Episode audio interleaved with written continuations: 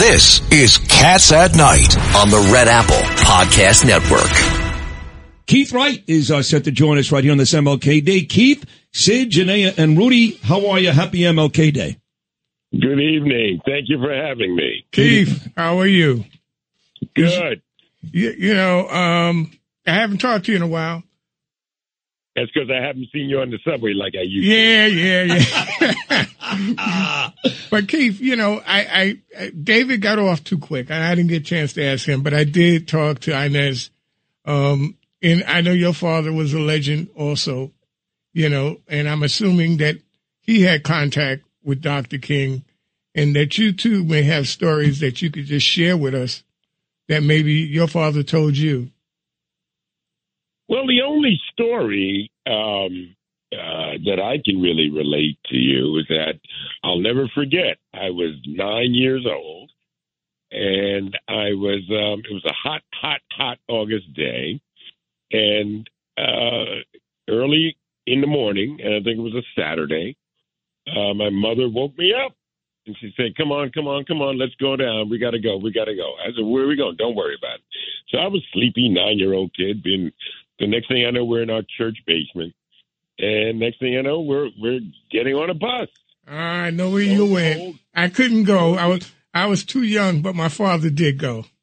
Yes, lo and behold, we end up down in Washington D.C. for the March on Washington, and uh, wow. and and and and of course, you know, I was a nine-year-old cranky guy, but didn't matter. I was with my brother and my mother, so it didn't didn't really care. Uh, I don't think my father had uh, a lot of interaction with um, Dr. Well, let me ask you this, though. You were nine years old on that epic yeah. day back in 1963, the I Have a Dream speech. Yeah. Your baby. That's right. But were That's you right. still, were you, uh, nine years old is kind of just at that range where you're old enough to appreciate something so powerful. Were you inspired or not yet? Oh, no. I, I, I didn't realize what I was doing because I went to a, um, I went to a school. I went to an all-white school actually, right. and although it was in the middle of the, it was just at the beginning, I guess, of the civil rights movement. Um, you know, I had really no idea where I was going, and the impact really didn't didn't didn't didn't have an effect upon me until I got a little bit older. Let's say in my teens, gotcha. when I was starting to uh, uh, go to demonstrations and picket, uh, you know, uh, in picket uh, locations, and then it basically really manifested itself when I was when I was 15 years old, and when the black students took over an administration building in the school that I went to. What school was that? Uh, up in Riverdale, called Fieldston. Gotcha. I know it well. Absolutely, I lived in Riverdale. Yeah, Jenny. Mr. Right. Wright, Jania Butler, how are you, sir? Um, hey, so you? yeah, I'm great. Um, so your father, right, um, known as Cut 'em Loose Bruce, right? So Yeah. how do you feel today about the bail reform and how where it's where there's it's necessary to a degree, but then we we all these problems. How do you feel about it knowing like, you know, coming from where you come from and where your dad was, you know, in a place where he was trying to make change with with letting people go? Well, far as I'm concerned, for I don't know however long our American system of jurisprudence has has been in effect, we have had bail deform Mm. uh, rather than bail reform. How many times do black and brown people were they locked up? Uh, uh, uh, you know, with uh, just locked up and, and the key was thrown away without. And, and, and you got to remember, the Eighth Amendment provides that bail shall be used not as a not as a uh, incarcerating sort of uh, Mhm. measure, but just as a measure to get somebody to return back to court. hmm Right. That's it. hmm That's it. And so, as far as I'm concerned, we had bail deform in this country, and now I'm glad to see that the pendulum has gone uh, back the other way to a certain extent. Right. Yeah, it's uh, gone too far the other way. That's another another another uh, Well, yeah. discussion. yeah, way too far. think- That's Uh, what some people think. right. No, I think that. I- listen, Yeah. how many times do I see friends of mine being, uh, uh, you know, being, you know, incarcerated until their court appearance? Uh, listen, that, that, that I'm not arguing that, and and believe me, when Alice Johnson was let go, I, I celebrated like everybody else. But I'm sorry, there are way too many violent acts committed in our city every day because of this ridiculous bail reform that you just can't make an argument for, not logically. So there's got to be there's got to be a happy medium. It's not there right now, not yet. This is a very dangerous city. Keith, I want to ask you about uh, Martin Luther King, though, in terms of how he would feel, not about the white community, not about our country, but about the black community. How, what would Martin Luther King Jr. say today, if you had to guess, about the people in the black community?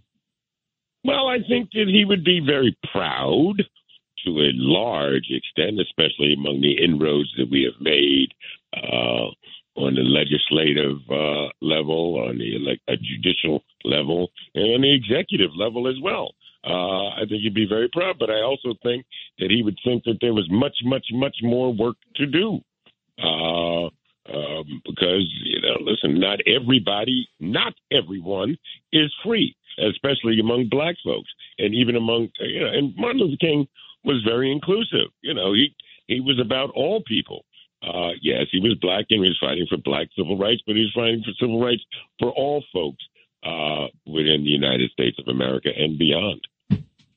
All right, Keith. Well, listen, thank you uh, so much for hopping on uh, this uh, this special day. I I just wonder what what do, what do you do on this day? I mean, obviously yesterday was his birthday, but we're celebrating today. What do you do, Keith? I mean, do you go back? Do you read something? What do you do to really celebrate this day? You personally? Oh well, listen, I've done. Um, um, I'll never forget taking my kids uh, always, and, and, whether it's Christmas or Thanksgiving or or or or or, or Martin Luther King's birthday, yes, I would make the political rounds, yeah. but also we would go and um, and feed folks. Uh, that's what we cool. we would do, and because uh, it is a day of service and it's a day um, of, of of trying to lift up your community, and that's what I've tried to do, especially in my 24 years in the New York State legislature, yep. and especially now as the current New York County leader. You know, Keith, I think what we have to do more of, and I did it when my kids were young on Martin Luther King Day, uh, is uh, play some of his tapes, easily pulled up now on the internet, and sure. especially that speech uh, that you heard as a nine year old. Uh, mm-hmm. Because I don't think we do it enough and this generation now that we're looking at yeah. are clueless, completely clueless. To a large extent, yes, they are. That's a, actually really good advice and something that we should do. You're right, uh, Rudy. Hey, uh, Keith, thank you so much again for hopping on today. God bless you for all your service and enjoy the rest of your day. We'll do this again very, very soon, buddy. Thank you so much. I look forward to it. Thank you for having me. My man, Keith Wright here on the Cats at Night show. Sid Rosenberg in for John Catsimatidis.